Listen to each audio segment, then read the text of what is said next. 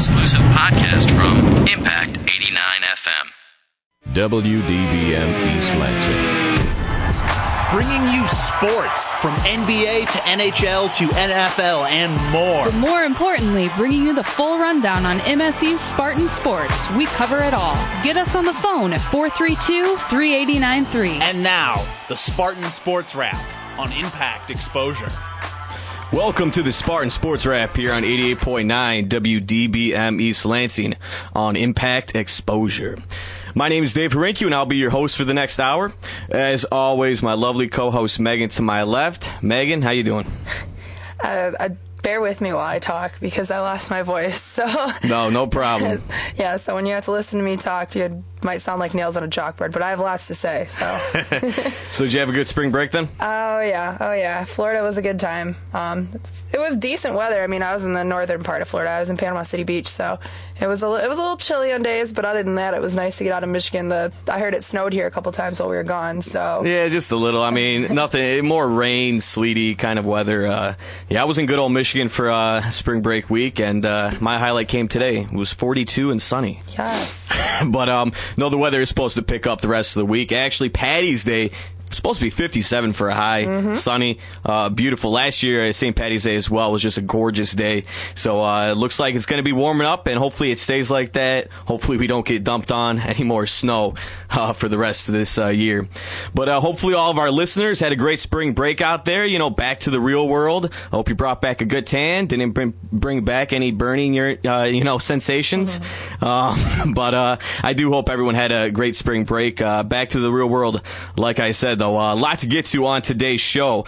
Um, Selection Sunday was yesterday, so we'll definitely be talking about the NCAA tournament and Michigan and Michigan State. We'll also talk about Oakland. Oakland got a bid into the tournament. Uh, we're going to touch on two Michigan State football players that were arrested last week. Talk about that a little bit. Get to the NHL and concussions. Concussions actually uh, double what they were last year in the NHL, and the NHL trying to figure out what they should do or if they should or can do anything about this growing problem. Also get to a little Red Wings, little Pistons. We got it all for you. So uh, let's start the show off, and we will start the show off with the NCAA tournament. Uh, like I said, Selection Sunday was yesterday, and the field of 68 has been determined. Uh, your number one seeds are Ohio State in the East, Kansas in the Southwest, Pittsburgh in the Southeast, and Duke in the West. Now, let's let's start, I guess, with Michigan State. Uh, Michigan State, they did make the tournament. Michigan State did have to sweat it out, though. 38 minutes on CBS, sitting there waiting, not knowing for sure if Michigan State was going to get in. But they did get in. They are a 10 seed, and they are playing in the Southeastern bracket. And their first matchup will be on Thursday evening against UCLA, the Bruins. It'll be at 9.20 p.m., and this game will be played in Tampa, Florida. So a uh, good thing for the Spartans. They do not have to leave uh, the Eastern time zone. They don't have to travel west. They don't have to really get out of their comfort zone, go to San Antonio. So that's a very good, that's a plus for them. And uh, starting with Michigan State, uh, Megan, um, you know, they had a pretty decent Big Ten tournament. Uh, you know, they squeaked out a win against Iowa on Thursday, played a fantastic game against Purdue on Friday, uh, just beat them down 74 to 56. Um, just a great win, uh, much needed win, I think, for this team to get into the tournament. And then a letdown of a game against Penn State on Saturday. They lost it 61 to 48. Um, they did come out the gates very strong in that game, but just could not maintain. Uh, you know, basically the you know they were shooting very well, just couldn't maintain that the rest of the game. So looking for looking at this game on Thursday, uh, you know, what are you seeing? Do you think Michigan State has a good chance to move on to the third round? Uh, and it is for all you listeners. I say third round because this year they have their first four games, which is the playing games that will start tomorrow. So it's all. I mean, we're just it, it's the second round, first round technically. So, but uh, looking at this game coming up, what do you think uh, for Michigan State, Megan?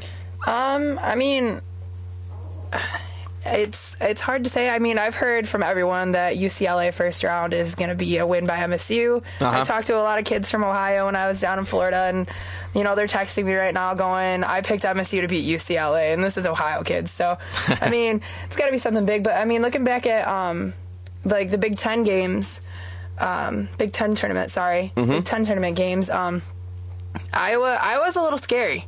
There was no no room for comfort during that game. Uh, that was definitely a very tense game the whole way. Right, and they, they, I feel like they could have played better, but when they came into Purdue, it was like a whole new team. It was insane. I mean, I didn't get to watch the, the game myself. Um, I was getting, I was checking my phone. I told you earlier. I was Yeah. checking, I was getting um, alerts, but I couldn't wait for the alerts because it was only halftime final. So I was sitting there refreshing my browser in the car every five seconds to see what the score was because every girl I was with was like, "What's the score?" Um, but it was it was never close. It was like, uh, from what I can tell, I mean, Kalin Lucas did extremely well. Um, it seemed like no one could catch up to him with points either. I think the next one, last time I checked, it was like six, and that was Draymond Green, and Kalin had like 25 or Um, something. yeah, Kalin put up a career high 30 points. Uh, Yeah. Kalin Lucas uh, absolutely owned that game, uh, couldn't miss. Um, his first half, he put up 18 points in the first half. Uh, basically, again, put the team on his back and willed us to a win. Um, it was a phenomenal game by the Spartans. Um, they had a, a very large lead, uh, pretty uh, going into the half. Uh, Purdue did eventually cut it to around uh, seven to eight points in the second half, but Michigan State, instead of again making you sweat it out for the final 10 minutes of that game, they came back, put together a nice run, got that lead back to 14-15, and just held on. Like I said, 74 to 56 was the final. Uh, Mike Kebler, the Keebler stomp, throwing down a dunk at the end of this game. I mean, you think he's going to lay it up. This kid, I've never seen him dunk in all of his years at MSU, and he just elevated uh, a very awesome exc- exclamation point to this game. Um, that's a game that that's the best game the Spartans have played all season by far. It's the best win they've had by far against uh, you know a team that Purdue uh, third seed in the tournament. Um, it's very nice to see it, that team finally put it together for a whole 40 minutes. And I guess that's the question going into UCLA, which will be a difficult game. Um, I do think that Michigan State is, they did get a favorable draw, being in the bracket they're in in the Southeastern Conference. Um, not as much competition. Uh, Florida being the two seed there. If we do end up beating UCLA on Thursday, uh, we will be playing Florida. If they beat their uh, UC Santa Barbara, they are playing the 15 seed. So I guess we can probably assume Florida will move on. But uh, so yeah, looking at the game though, you know, do you think they're going to go on? Do you think you see another round for the Spartans here? That you know the dance continuing. Right. Um, I if if I'm going to compare with the team, the teams that I I read about, you know, that played against Penn State and against Purdue, I, I can see them pulling out a win, making second round. It depends on the heart they want to put in the game, though, because for a while they were, you know, oh, we don't care about anything. We not might not make it to the tournament and all that kind of stuff. And you know, this team has so much potential that they haven't exactly shown. And like last year, I mean, I don't want to compare it to last year because this was a whole different team almost. Yeah. Um, but last year we weren't we weren't supposed to make it as far as we did. And I think as as they've said multiple times, many articles, Tom Izzo builds the team for the tournament. He doesn't build it for November, December. He builds it for March. That is what is said often. Yes. Yeah, and so I mean, I I I can see him doing it with the heart and the dedication. They keep everything up. Kalin Lucas doesn't get hurt again. Um, you know, keeps throwing up the points, getting career high 30 points. That'd be awesome. Like every game, I doubt that, but um, it's just I, I do. I see them moving. I see them moving on, and if they do, and they, I'm pretty sure going to go against Florida. That's going to be an intense game.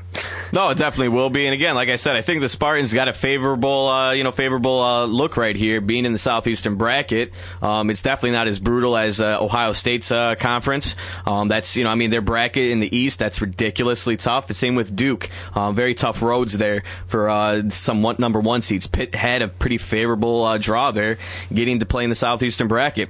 But um, a real question, quick question to all of our listeners out there: Do you think Michigan State will win their game against UCLA? And not just that, but how far do you see this team going in the tournament? Do you see them making some magical run to maybe a Sweet 16, an Elite 8, or do you see them maybe fizzling out to Florida or even losing the first round? Give me a call, 517-432-3893. Uh, like I said, this game will be played on Thursday. It will be at 9:20 p.m. Right now, Vegas has MSU favored by a point and a half against UCLA, which isn't much. It's basically like a pick 'em. Uh, this is going to be a very close game.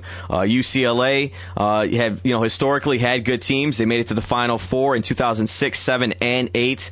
Um, they have a very uh, very good player in Josh Smith, 6'10", 300 pounds. Boy's a beast. Um, you also got Reeves Nelson and Malcolm Lee as their leading scorers. Uh, UCLA is a younger team, though. They don't have any seniors on this team. Um, it is a team that um, they've had some good wins, had some bad uh, losses. So uh, with this game, uh, like I said, it should be a real good game. UCLA has beaten BYU, uh, and they have also beat Arizona. And they did only lose to Kansas by one point, and Kansas is a number one seed for all you listeners. So it's going to be a very good game, I think. I think it's going to be close, competitive. Um, and I'm seeing Michigan State actually pull this game out.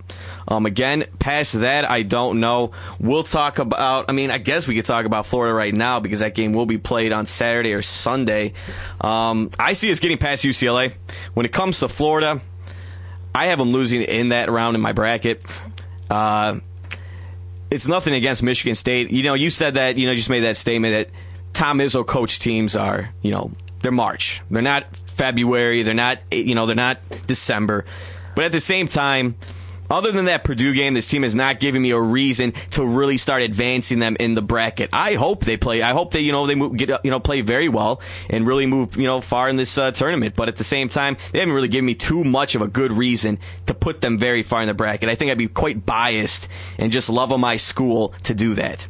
Sometimes you got to do that. Sometimes you do. I, I know. Sometimes that's actually gone against me, not putting state. I know people that just put state to the final four every year just because they go here. Well, that's like my, my Super Bowl pick back in the day when I was going Steelers, Steelers, Steelers. Steelers. Yeah, just because they were my team, and then they lost. yeah, I mean, MSU, you're right. They do have a lot of talent. They have potential on that team, and we saw that come out in the game against Purdue on Friday night. That was the best game, yet again, they have played all year great on defense. I mean, yes, they let Purdue get a little bit of a run, but they played really good basketball. Um, like I said, I think UCLA will be a W. Come Florida, they're. The good thing about playing Florida is that Florida is really not a two seed. Florida got very lucky to get a two seed. This team is probably a three or a four seed, and you know that does help us out coming come it's just going to be a real tough game. If they can get past Florida, this team really could make a run. It's these first two games are the, obviously you know you need to win them to move on, but these two games for me are the you know the deciding factors for this team and how deep of a run they can really make. Uh, let's move on real fast though to another team out of Michigan that made it to the tournament. Uh, the Michigan State Wolverines are in the NCAA tournament this year, uh, and you know quite deservedly so. Uh, Michigan, I, I believe, is actually better than Michigan State this year overall. Michigan State had a tougher non-conference schedule without a doubt. Um, I do believe that Michigan has played better basketball, though, than Michigan State this year. And they're going to be playing the Tennessee Volunteers. That game will be on Friday at 12:40 p.m. Um, and that will be on truTV. The Michigan State game will be on TBS. Uh, this year, uh, for all you listeners knowing, uh, the games are not just going to be on CBS. There was a huge deal worked out in uh, in uh, April of last year regarding uh, who's going to be broadcasting these games. Um, like I said, there was a huge $10.8 billion uh, deal for uh, the TV stations, and that is going to include not only CBS, but they're also going to be on True TV, they're going to be on TNT, and they're going to be on TBS. It's going to be the first time that all these games will be telecast on a national basis. Uh, so it's going to be a very interesting tournament. You're going to have different broadcasters out there. Greg Anthony, Charles Barkley. You're going to have some of the NBA guys doing some of the games. You're going to have your classic college guys calling a lot of the games. Um, it should be a very interesting tournament. Uh, basically, just a lot. You're going to be able to watch a lot more games, especially if you don't have maybe more deluxe cable packages. But quickly getting back to the Michigan Tennessee game, uh, like I said, Michigan got into the tournament as an eight seed, and they will be playing Tennessee. Uh, uh, which should be a heck of a ball game. Uh, Tennessee uh, this year uh, basically ended up they ended up fifth in the SEC in the regular season. Uh, they did beat Arkansas in the SEC uh, tournament opener, and then they lost to Florida in the SEC tournament this last week. Megan, looking at Michigan and Tennessee. Um, I know, obviously, we're not big Wolverine fans. How can you be? yeah. But uh, I am very happy to see them in the tournament. Uh, you know, all the love for Michigan is possible. That's good. Mm-hmm. It's not like we're playing them. uh, so, uh, you know, do you see uh, two teams, uh, you know, from state of Michigan getting into that second round? Um, I wish I knew a little bit more about Tennessee than I do. Um, if I remember correctly, they're pretty they're pretty decent this year. Um, yeah, they're decent. Mm-hmm. Decent's a good way to put it. Okay, and um, I don't know, just just because I don't know a whole lot about the game, I know Michigan's very good. Um, not very good, but they're they're better than we are. That's for sure. I mean, they beat us twice. Um, but I'm always one to go for the underdogs. I don't know what it is about that.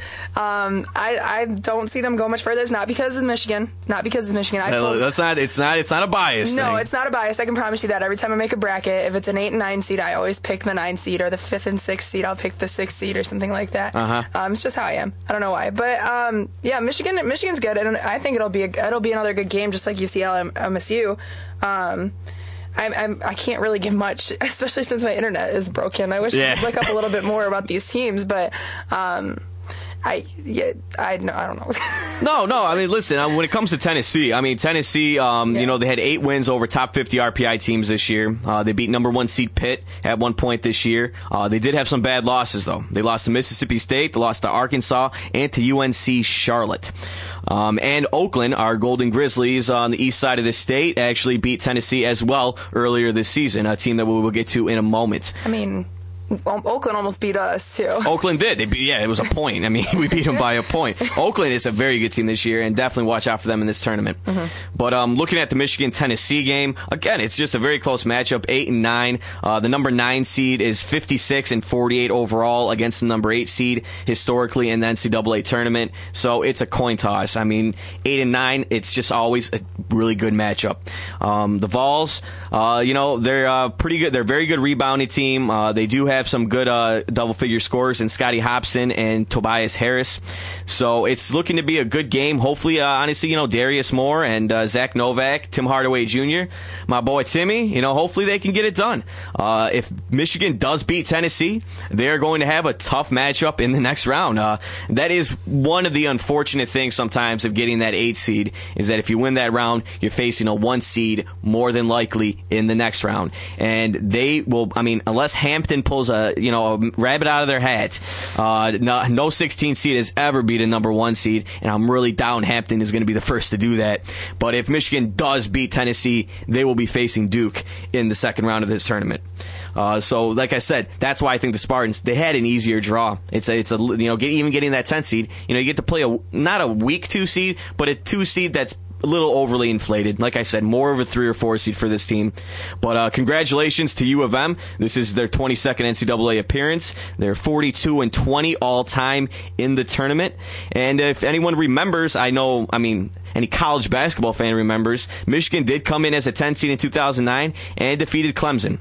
Uh, and they did lose in the second round to Oklahoma. But Michigan, this this this type of team, they they actually play pretty well against the style of offense that Tennessee and Clemson had back in 09 and Tennessee has this year. Tennessee plays a more upbeat kind of game, fast pace, gets out on the break. And, uh, you know, Michigan, they can be, they can score in flurries. Uh, when those guys are hot, Tim Hardaway Jr., Darius Morris, these guys can really get it done. So I'm looking to see two really good games here on Thursday and Friday uh, with MSU and uh, U of M. Uh, great to see both of those teams in the tournament. Um, I know that I, I knew Michigan would make the tournament, and after we beat Purdue, I didn't think it was a question of Michigan State getting in or not. Uh, I pretty much thought we we punched our ticket with that statement win. But um, looking ahead, uh, let's get real fast uh, to the Oakland Oakland Golden Grizzlies. All of our good friends out there on the east side of the state. I know a lot of people that you know went to Oakland and had a good time there, and uh, you know they're making the tournament again, and they definitely deserve to. Uh, the Oakland Grizzlies went 17-1 in the conference this year. Um, they beat a top 10 team in Tennessee. Um, you know, fantastic coaching job by Greg Kampe out there. Uh, Kampe's done a great job with this ball club. Uh, very impressed with the, the talent that they have out there on the Grizzlies. And they're actually, they got a tough draw. Oakland got a 13th seed, and they're going to be playing the fourth seeded Texas Longhorns. Uh, this game is going to be on Friday, and this game's in Tulsa, Oklahoma. It will be at 12:15 p.m.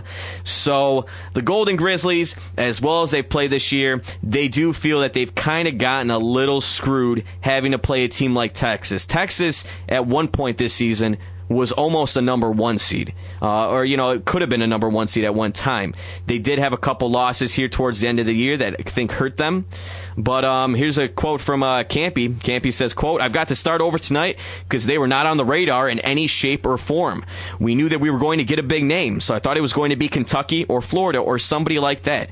But I don't know how out of a 13th seed you get a number one seed in the country. That surprises me." And that's Kampe basically again saying that Texas is much better than a four seed. They're practically playing a a possible number one seed. Uh, for the Grizzlies, though, um, I I personally uh, think they're going to lose. Uh, I, I really hope they win. I just think they got a bad draw. I think they played fantastic this season. Um, you know, they've had, a, they've had a great record. They've had a great run. And uh, I just hope for future success out there in Oakland. Kampe's done a heck of a job with that program and just needs to keep it up. Uh, real fast, though, have you done your bracket yet, Megan? I haven't. I was going to work on that either today or tomorrow, though. Yeah, and that's real something that for all of our listeners, uh, this is the first year that the field is at 68 teams. Okay, so usually you have until Thursday to fill out your brackets. And it was very nice. You had most of the week to get it done. Not the case this year. Uh, you know, this is basically one of the biggest gambling days in office pools and everything. Everyone loves getting into the bracket, whether you like college basketball or not. You fill out a bracket. At least most people do. and unfortunately, like I said, it's going to be rushed this year. Okay, the play-in games start tomorrow tomorrow night, which means you need to have at least a decent amount of your bracket filled out by tomorrow night, if not all of it. Okay? The play-in games are the additional eight teams that will be playing for the final four spots in the tournament. The two play-in games that will take place tomorrow are going to be UAB against Clemson. That game will be at 9 p.m. tomorrow, and you will have UNC Asheville against Arkansas Little Rock at 6:30 p.m. Uh, tomorrow as well. And then you will have the other two games on uh, Tuesday, I mean on Wednesday, excuse me. That will be Texas San Antonio against Alabama State and USC versus VCU. And after that, the real tournament gets going on Thursday.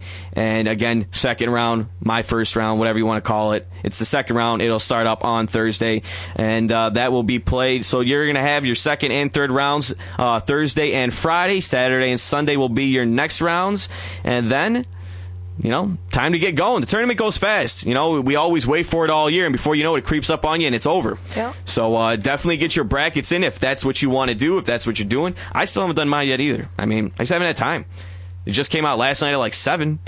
It's 8 o'clock. I mean, geez, what am I supposed to do? but um, overall, we will definitely be talking more about the tournament next week. And like I said, you can definitely still give a call in at 517-432-3893. How do you think the Spartans, the Grizzlies, you know, the Wolverines are going to do? You know, do you think one of these teams is going to have a pretty decent run, or we all going to flame out in the second round? So uh, definitely give us a call. Give us your opinion on that. But we are going to move on right now to uh, a story that I think you can count on if you're at Michigan State at least every six months. You know, fact. Just a fact, That's all right. fact. And this story involves two uh, Michigan State football players that ba- that have been arrested out in Aspen, Colorado last week during spring break. Okay, uh, tight end Brian Linthicum and linebacker Max Bullough allegedly tried to elude police officers after 1 a.m. Thursday following an incident at the Regal watering hole where staff and Linthicum assaulted another customer. Now, Linthicum, you know, he's going to be a senior this season. Uh, coming up, uh, Max Bullough, who is just a, he was just a freshman yet last year. He'll be a sophomore this upcoming year. Uh, Linthicum has been charged with third degree assault and eluding a police officer, and Max Bullough has been charged with a minor in possession of alcohol and also eluding police officers. So you can always count on someone to get arrested if they go to Michigan State. Uh, it just seems to be the case. Now, real fast, um, again, this is third degree assault. I do not know the specifics of this bar fight, how it happened, whether in any way it was justified. Um, probably not, but you know, you never know. These guys, again, eluding police officers. Uh, Brian Linthicum had to be uh, subdued with a stun gun. So, nice job, Linthicum. Uh, but um, these guys will be, they will have a hearing uh, on April 19th, a court date out in Aspen.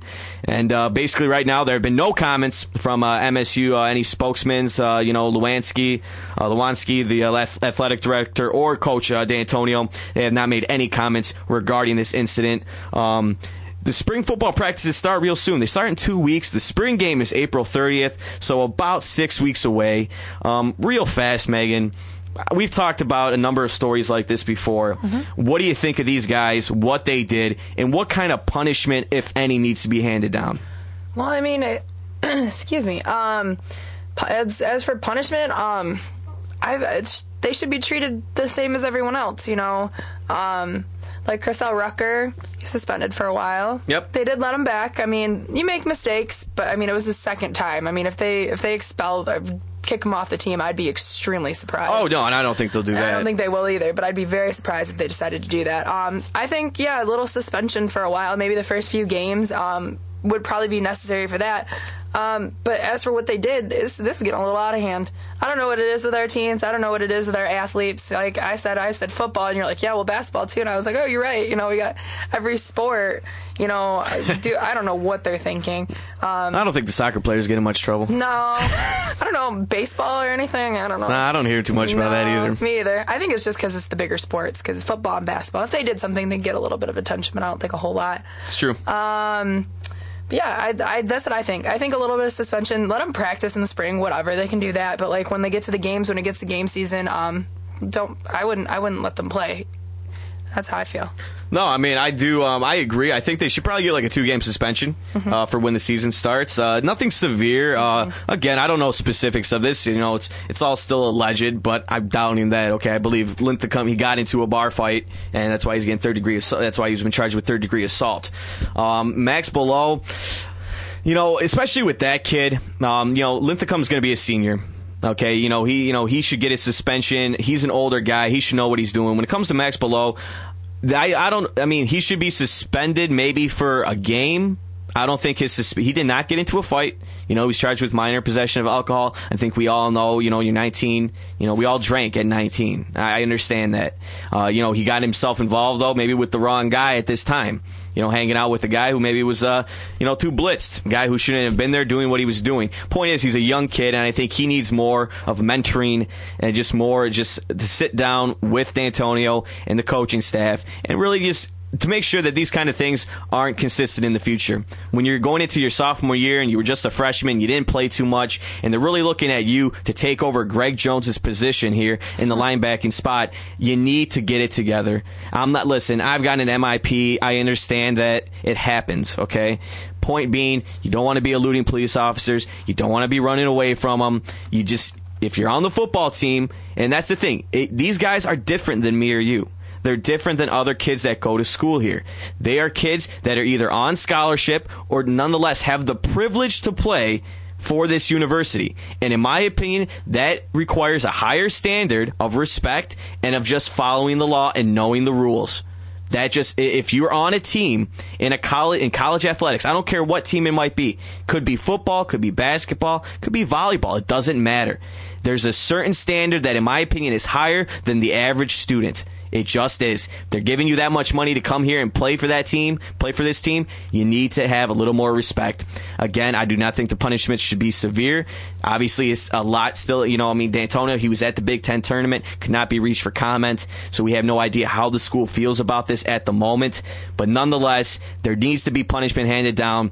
This is a consistent thing at this university. You saw the Rather Hall incident last year regarding the football players. You've seen guys like you said, Chris L. Rucker. You know, guys even like Lucious. I know that you know Lucious with his DUI. Just all this stuff. You can't. You need to put nip it in the bud, or I mean, you're going to continue to have these issues, and we don't need that at this university.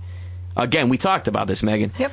Do you, I mean I don't believe that we have more of these incidents than other schools necessarily. I just think that it's just it, the way this school is. It- It's a bigger name school. It's not. It's not a Duke. It's not. You know. It's not Ohio State. But at the same time, you know, those kinds of stories they get out. They leak out into the media more than if you're a school like UNC Asheville, or if you're a school like maybe even St. John's or something like that. It's just I think you know you see it a little bit more because this school has a little bit more publicity, a little bit more flair these days than other schools. I think kids get in trouble on teams at all schools.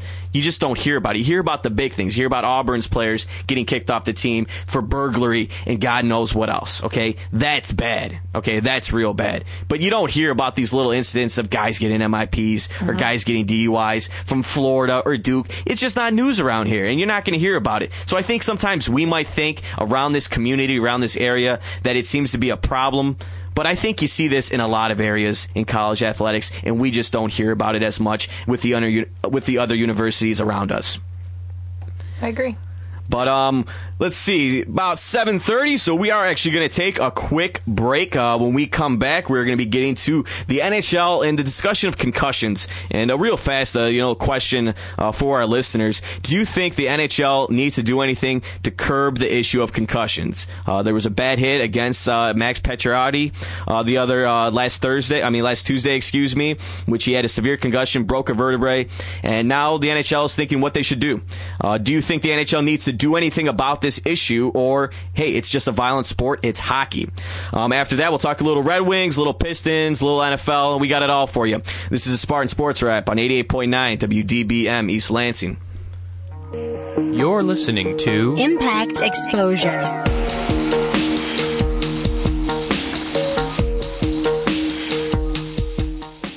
At the football game, Jim shows the telltale signs of being wasted. He starts flexing for the camera. He refers to his muscles as gunboats. He screams, How's this for a halftime show? Jim streaks the field. It's easy to tell if you've had way too many to drive. But what if you've had just one too many to drive? Never underestimate just a few. Buzz driving is drunk driving. A public service announcement brought to you by the U.S. Department of Transportation, the Ad Council, and this station. For more variety than you'll hear on any other station, listen to the Impact Prime Time, where you can find a different specialty show every night of the week. Sunday nights, check out Sitter Spin from 8 to 10 p.m., where you can voice your opinion on what new music we play here on The Impact. Only on Impact Prime Time. Morning, gentlemen. Want to hear our specials? Sure. First, we have the seafood special. It's been sitting around here for a week. We're known around these parts for our food poisoning. Wouldn't it be great if you could be warned of life's risks? If you have diabetes, you can. It's called A1C, a simple blood test that can help measure your risk of complications such as heart attack. To find out more, go to www.diabetesa1c.org. Brought to you by the American Diabetes Association, Juvenile Diabetes Research Foundation International, and the Ad Council. Now back to Impact Exposure. Welcome back to the Spartan Sports Wrap here on 88.9 WDBM East Lansing. Uh, we are back and ready to talk. Don't forget the phone number 517-432-3893. Give us your opinions on what we're talking about or call in about whatever you want to talk about. You know, this is sports show. We can talk about whatever you want but try to make it sports. uh, yeah, I mean, just just throwing it out there. but um, we are, like I said, we want to talk. I want to talk about the NHL right now, and uh, basically the concussion issue that is going on in the NHL. And uh, right now, accidental concussions in the NHL have doubled since last year. And um, I guess today, general managers are getting together and they're trying to look for ways to quote unquote slow the game down. Now like I said, these hit these concussions have doubled. Uh, exactly why, you know, tough to say. Um, it is a very fast paced game. It's a very violent game. Um, is it more violent than the NFL? Uh, I don't think so, but I think it's it's a very close second. Um, when they uh, they did a study this year, uh, basically look all the general managers, uh, you know, they did a study looking at the concussions from this season, and the study concluded that 44% of the concussions this year have resulted from legal hits. 26% of these concussions were from accidental hits. 17% were from illegal hits, and 8% was from fighting, from, from fighting, excuse me, and 5% they just didn't know. it's, it's fine. The cause of 5% could be determined. So there's just 5% hanging out there. But uh, nonetheless, the study has really concluded that more than 70% of these concussions are from accidental and legal hits. Nothing cheap, nothing violent, uh, nothing, you know, uh, nothing intentional looking to hurt someone. Just playing the game as it is. Now, like I said, my question for the listeners does the NHL need to do anything about this? You hear the general managers talk about slowing the game down. Slowing the game down. That gets me puzzled. I don't know how you slow a game down. How you how you revise this league that's been this is what's the appeal of the league. The appeal of the league is that it's fast paced. That guys are whipping up and down the ice. And that you know you have some good checks and you know guys are going to get hurt. That's the sport. That's the business that these guys have signed up to play in. Here's a great quote from general manager Steve Yzerman. He's the general manager of the Tampa Bay Lightning. He says, quote, It's kind of an odd thing that we're talking about it to slow things down. Players are bigger athletes. They're faster and stronger. The equipment is designed to shoot the puck harder and faster. But now we're going the other way and looking at, okay, how do we make it slower? End quote. And I think that statement from Stevie Yzerman really completely is my whole my whole point. What are you talking about? Slowing the game down. Um, I understand that concussions are a big deal. Okay, and in this day and age, with the technology we have and the information that we know, there should be more precautions for guys that do get head injuries and, and, you know just get hit in the head. There needs to be more than that. You saw the NFL come down, you know, this last season with heavier fines, bigger suspensions, and just more precautionary method methods to make sure that these guys don't play little prematurely. Now I'm going to ask you, Megan. Do you think the NHL what should they do or can they do anything about this or is this just part of the game and you know what yeah they've doubled this year but you know what maybe next year they'll be you know half than that right. you know things happen differently each season right. so what do you think i agree um, it, you can't control it. You said how big of a percentage was just playing the game? Uh, about seventy percent. Okay, about seventy percent just playing the game, and like I think you said like twelve percent is illegal hits. yeah, twelve percent was uh, illegal hits. Actually, no, I'm sorry, it was eight percent. No, yeah, no, twelve percent illegal hits, and eight okay. percent was from fighting. Excuse me. Yes. Okay, see, like that's it's just I don't I don't think it's necessary. Um, I mean. I don't think they should slow the game down, of course. I mean, hockey is so fast paced. It's mm-hmm. like puck here, puck here, puck here. It's like watching yeah. like a tennis match and like 10 times faster. um, but I I don't think there's there's much they could really do about it. I mean, if you want to increase the fines and you want to make more money, go for it. I mean, I'm not I'm not encouraging it at all. Um, I don't think it'll do anything at all. I mean, if over 70% of it is because of the game, the, like you said, this is what you signed up for. You knew you're going to get hit.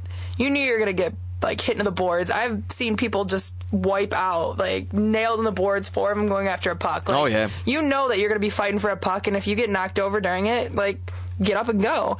I mean, if you really want to look at it, their helmets aren't exactly really nice. well, I mean, yeah, I mean, the they need to be able to skate. Right? I mean, yeah, yeah I know that's what I mean. Yeah, like you know, you know that's how it works, and like I, I, tell people that all the time when they complain. They're like, "Oh, I hate that. I hate that I have to go to practice today. I hate that I have to do this sport." Like all that kind of stuff. It's like you cho- you chose to do it.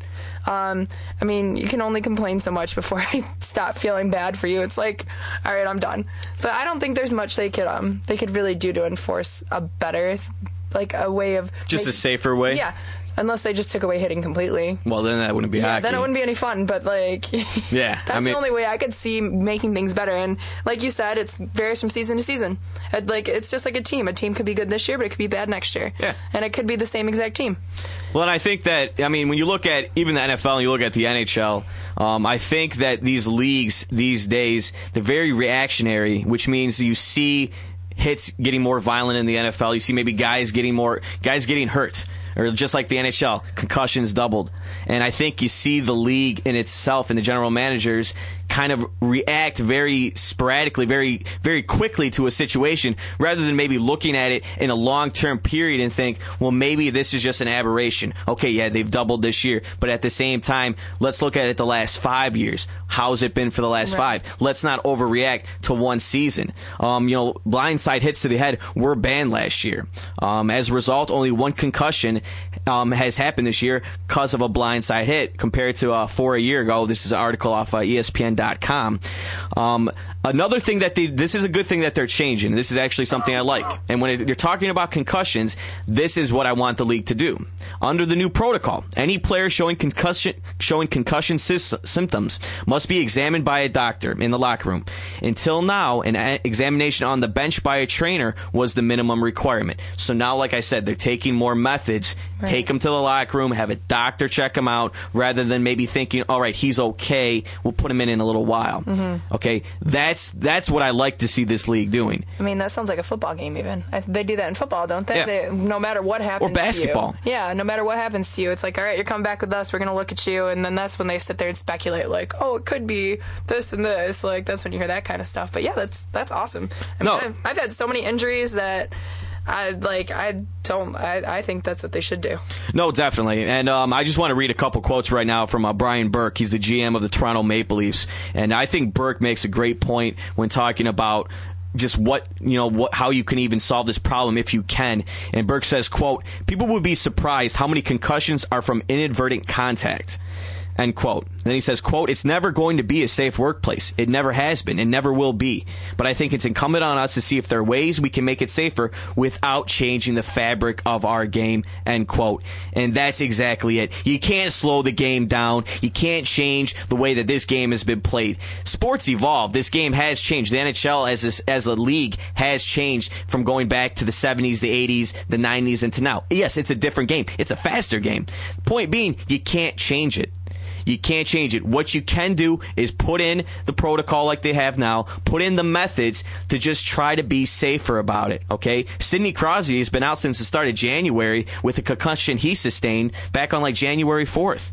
He hasn't played since. Concussions are a big deal. They're important to take hold of. They're important to just, you know, manage. Back in the day, it wasn't as big of a deal. And I agree with being careful about this and, you know, being proactive about it, but let's not overreact about this. I mean, I don't know if you saw this hit, and this is the hit. The hit that sparked all this was on March 8th. The Bruins were playing the Canadiens, and Zdeno Chara of the Bruins was basically trying to get a puck from uh, Max Pacioretty, who plays for the Montreal Canadiens, and unfortunately, he has had there's a it's an open ice area, and his head hit the glass partition that extends uh, that extends up and out a little bit.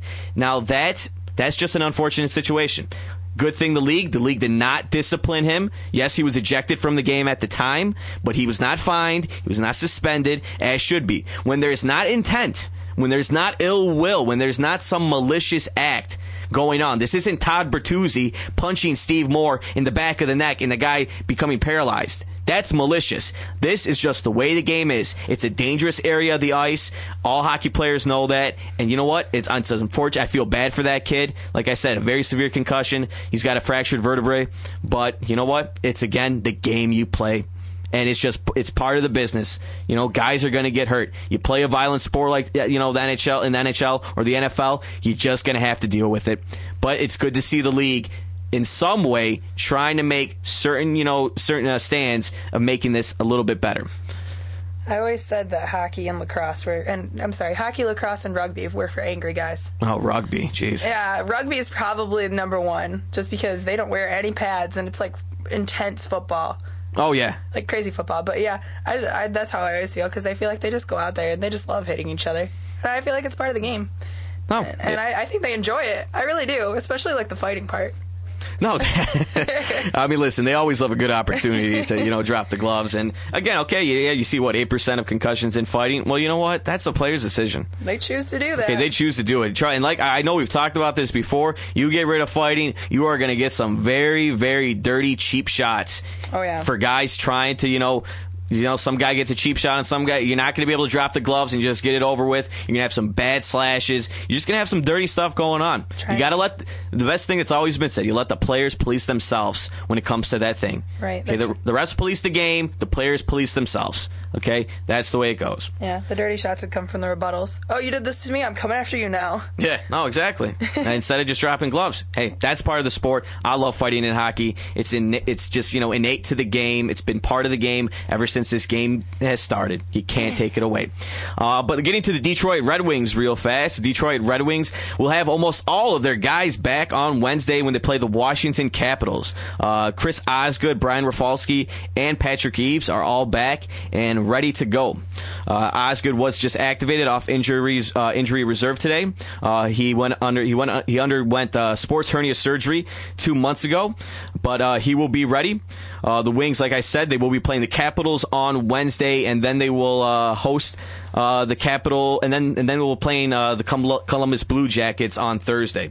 So Osgood will be back for uh, back in in net, which is nice. I mean, Jimmy McDonald has been doing a great job out there, and uh, same with Jimmy Howard. It's really nice to see those uh, guys, especially McDonald, stepping up, being the young kid he is. Um, Osgood has missed 27 games since that sports hernia injury, but the playoffs are just around the corner. The Wings only have 13 games left. Their season ends on April 10th, so You know, we need as many wins as you can possibly get. Uh, like I said, Brian Rafalski, he's been out since February 24th with back spasms, but he is back. And Patrick Eaves, he's back since February 22nd when he had, when he, uh, got a sore groin. So basically, Modano's back, Datsyuk's back, uh, everyone's back. Red Wings are completely healthy.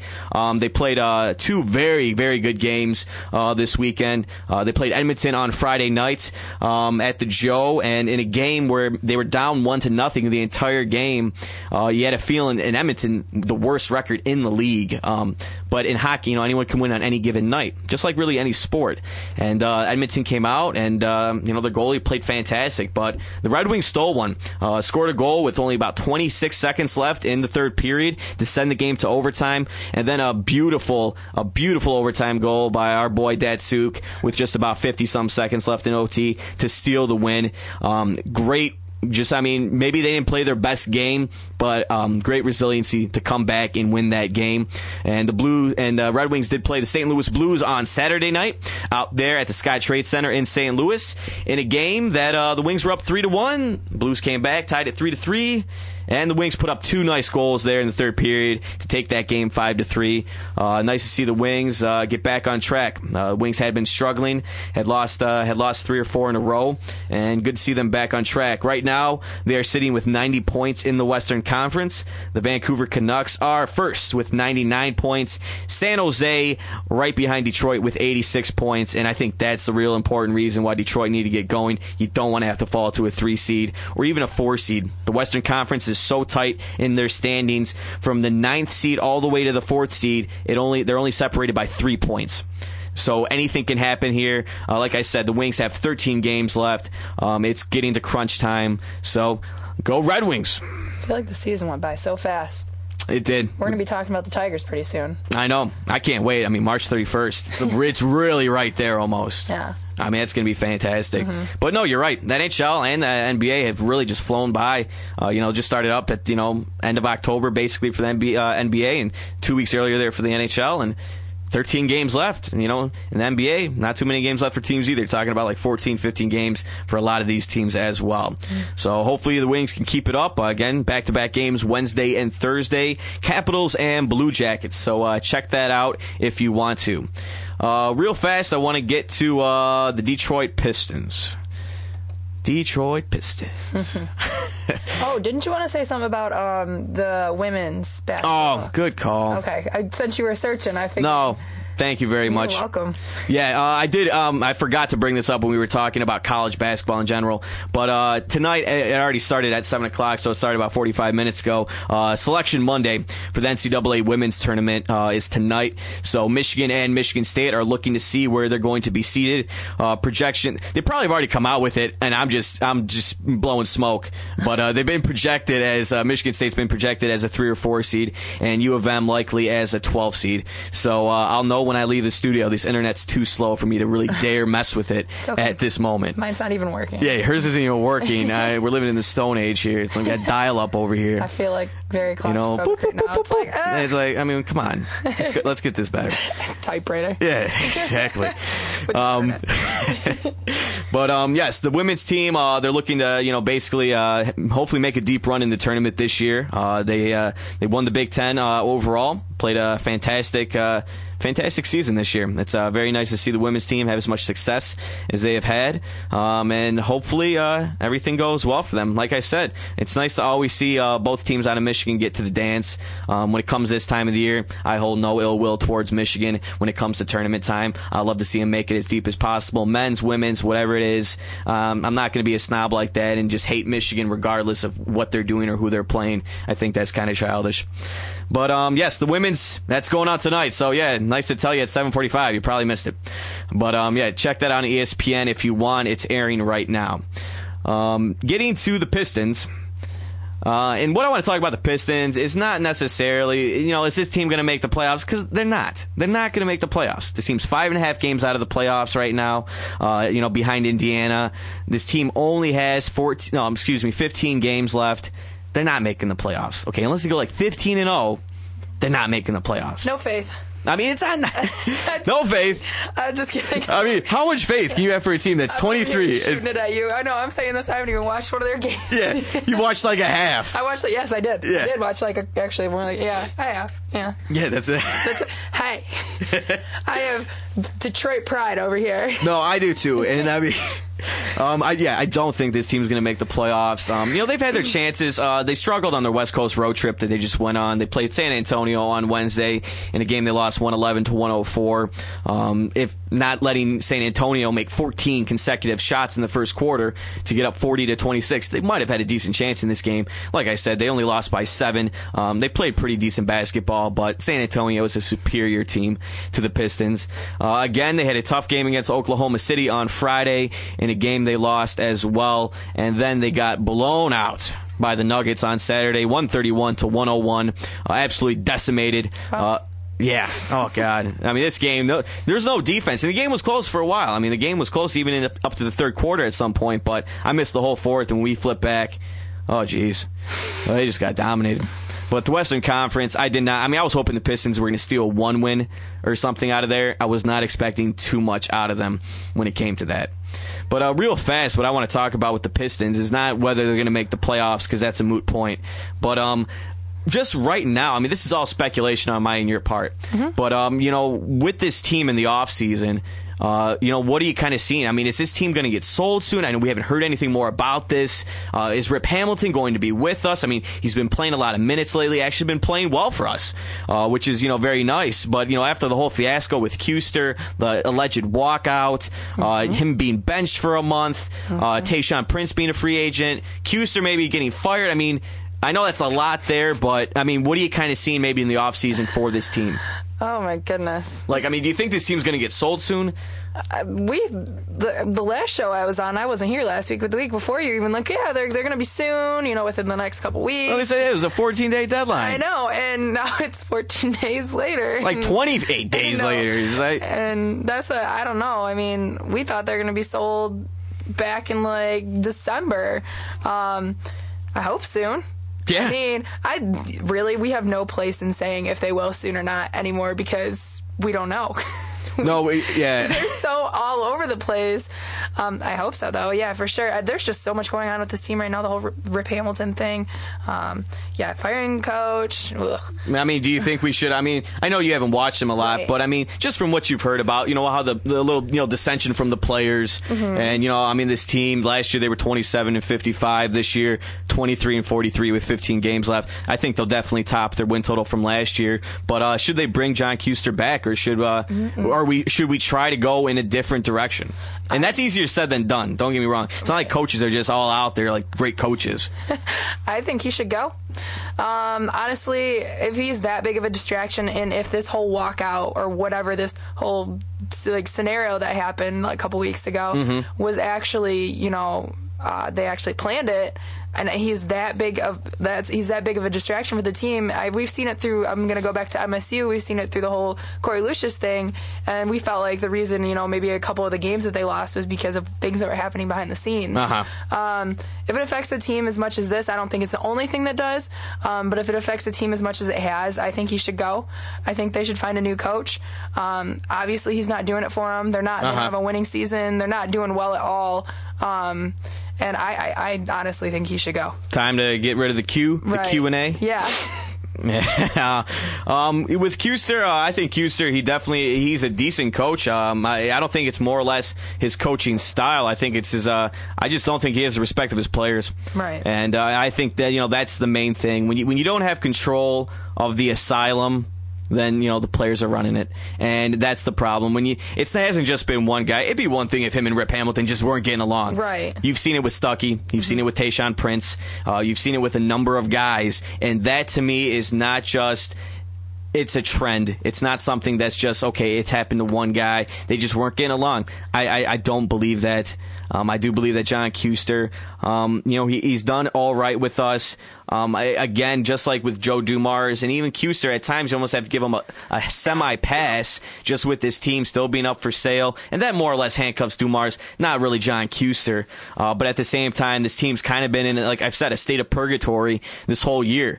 Um, like we talked about with the selling of the team We were talking about this story back in September. I know, that's what I'm saying. Yeah. We have no room to say whether it's going to happen No. soon or not. Karen Davidson was saying that this team was hopefully most likely going to be sold before the start of the season. And the start of the season was October 28th. It's March 14th. Okay? And just kind of what confuses me is the fact that, like we've talked about this, you hear a lot about this, you know. Tom Gores is sitting there with Karen Davidson All Star Weekend. They're talking about it. David Stern making comments about the Pistons. Okay, 14 day extension. All right, another 14 days. They're getting real close. Just kind of stuck on the financial figure, and then it just disappears. Okay, and it's just gone. It's like like for a whole month. It's like what happened? I mean, All Star Weekend was you know it's like three weeks ago. And when was the last time you've heard a story about the Pistons and their ownership? I haven't. Mm-mm. I haven't heard a word about it, and it's just it, it's kind of bizarre. Um, I really don't. I just I don't know. Again, I, I have no idea. I do believe Tom Gores is still going to buy this team. I really do. Who I- knows when, though? who knows when? I don't know what's holding it up. Um, I, I understand with the possible lockout potential, uh, the NBA is going to be, so, you know, uh, dealing with the same issues that the NFL is dealing with right now. How severe? It's tough to say. But um, you know, still at the same time, this team needs to get sold. You need to have just the supreme commander, in a sense, of an owner of this team, and to kind of get this team in the right direction. Right. I feel like they need a base, and I think that Exactly. base begins with ownership, and then it slowly just builds off that. Then you get then you get a coach, and or you keep the coach, and then you get the players respecting the coach or playing for the coach, and then you have a winning. Like it's just it's like a, a pyramid effect almost, like a Notice block. starts from the top down, and I've always believed that.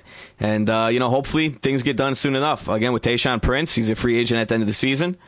Um, I don't know. Who knows if he'll come back? I don't know. Yeah, I don't think he will. I, I know Dumars has made comments saying that he uh, does want to bring him back. I love Tayshaun Prince. How much are you gonna have to pay this guy? Is the question. He definitely will probably be the mid-level exception, but again, how much are you gonna have to pay him? And Rip Hamilton, again, I don't know. He's been playing well now. He's been back on the. You know, he's been playing, but uh, who knows? What are they gonna do with him? I mean, what's going to happen with Rip Hamilton? I just, I have no idea. Don't get me wrong. I love Rip, and you know, yeah, Rip's been at fault, you know, this season for stuff. So is Kuester. You know, they're both not devoid of you know what they've done. They've both done stuff. It's not a one-sided deal. But at the same time, what do you do with this guy's contract? We have so many, you know, so many people in the shooting guard and point guard position. And what are you going to do? You have Ben Gordon. You have, you know, Rodney Stuck. You have, you know, all these guys. Something needs to be changed. He needs to go somewhere, and we need to get something for him. I don't know. Point being is that I know that we're going to have a lot to talk about with this Pistons in the offseason because we're not talking playoffs. That's for sure. Okay, uh, let's see. We got about four minutes left, so I think I'm going to get to the uh, interesting facts. All right. All right. And these interesting facts are actually about business, just businesses in general, different companies, uh, just interesting things. All right. And I did read one or two of these last week, but they were so good. I want to bring them. I want to bring them back for you, okay? And for all of our listeners who were, you know, just having a great time out in, you know, La La Land all week. Uh, Hey, we got out of here. That's yeah, yeah, you got out of here. Congratulations. Congratulations. I was in East Lansing. Yes. Um, but uh, here we go. Uh, the first product that Sony came out with was a rice cooker. Huh. Now you think of them as electronics. Oh, yeah, they're not. I love to see their new rice cooker come out. Like high tech buttons everywhere. Yeah. Oh, sleek. I bet it looks sleek. uh, let's see. Uh, the first product to ever be scanned with a barcode was Wrigley's gum on June 26, 1974. Huh. That's interesting. Yeah, you know, I would have figured barcodes went back a little further than 74, to be honest with That's you. true. Not not a ton further, but it's just a little bit. 74, I mean, really, that wasn't too long ago. I mean, if you think about it, even if you still go to the register, sometimes they still type in just prices. Yeah. Like the. Like, just the old school register. Yeah, like, I mean, I could see it, I guess. Yeah, okay. I mean, I mean, I was born in 86, so I don't know. Well, I don't know. I was born in 90, Yeah. so I'm a little behind you. All right, let's see. Uh, the largest bill, uh, the largest U.S. bill uh, is uh, for the hundred thousand dollar bill. That's the largest U.S. made bill That exists. that exists. I don't think anyone has one. I was going to say, well, Uh, maybe those people who don't trust the banks with their money is stick them under Yeah, their may, yeah, yeah, I, yeah. I love that that much money under my mattress. uh, I, I think it's really probably just around you know, like you know Fort Knox in the in the you know Federal Reserve. Uh, Right. I don't know how many of these are really in any kind of circulation. Be nice to see 7-Eleven break a hundred thousand dollar bill. Imagine if you lost that, though. That's why you wouldn't. That's you just That's can't have it. it. That's why you don't want it. Dangerous bill. Yes. Uh, let's see. The largest cereal company in the world is Quaker Oats, located in Cedar Rapids, Iowa. Quaker Oats. People love their oatmeal. Yeah, I mean, they make more than oatmeal. Don't get me wrong. it's not just oatmeal. then there's Kellogg down in Battle, Battle Creek. I Yeah, don't know what they are. We are definitely a cereal state. Yeah. Uh, let's see. The largest employer in the world is the Indian Railway System in India, employing over 1.6 million people. Wow. That is, uh, bring some of those jobs over here. Right, I know. They're talking about this lockout and losing jobs. Come on. Yeah, we need a railway system, I guess. uh, let's see. The largest hotel in the world is the MGM Grand, which has 5,034 rooms and is located in Las Vegas, Nevada. Say Vegas. Yeah, It's in Detroit. No, it's not that MGM people. It's it's the one in Vegas. Uh, let's see. The most dangerous job in the United States is that of a fisherman, followed by logging, and then an airline pilot. Have you ever watched The Most Dangerous Catch? Oh, Deadliest Catch. Oh, yeah. Yeah. whatever that one was. that one. Yeah, that, that stuff's insane. A very very dangerous job. Uh, make some decent money for working not too long, but tough work. yeah. Tough work. Uh, the name Adidas was invented from the creator of the brand named Adolf Adi Dassler. All right, that's that's the man's name. The first name. Uh, like, oh, you're to name Adolf. Adolf. Uh, yeah, Adolf. Okay. Uh, the name Reebok was named after the African gazelle. Huh. And one final one, again, I read this yet last week, is my favorite one. The IRS employees tax, the IRS employees tax manual has instructions for collecting taxes after nuclear war. You are never safe from the IRS. they will get you even in a meltdown, Oh, okay? no. But uh, I do want to thank all of our listeners that tuned in tonight for the show. Uh, quick little shout out to my daughter Scarlett, her first show tonight that she's listened to. Thanks for listening, sweetheart. And uh, again, thanks to all of our other listeners for listening tonight. Uh, we'll definitely have another great show for you next week regarding the tournament and whatever else pops up in sports. But for the Spartan Sports Wrap, my name's Dave Franku. And I'm Megan. And you guys have a great night out there. You've been listening to the Spartan Sports Wrap on Impact Exposure. Tune in every week for more of the greatest sports information, news, and analysis. Here and only here on Impact 89 FM. An exclusive podcast from Impact 89 FM.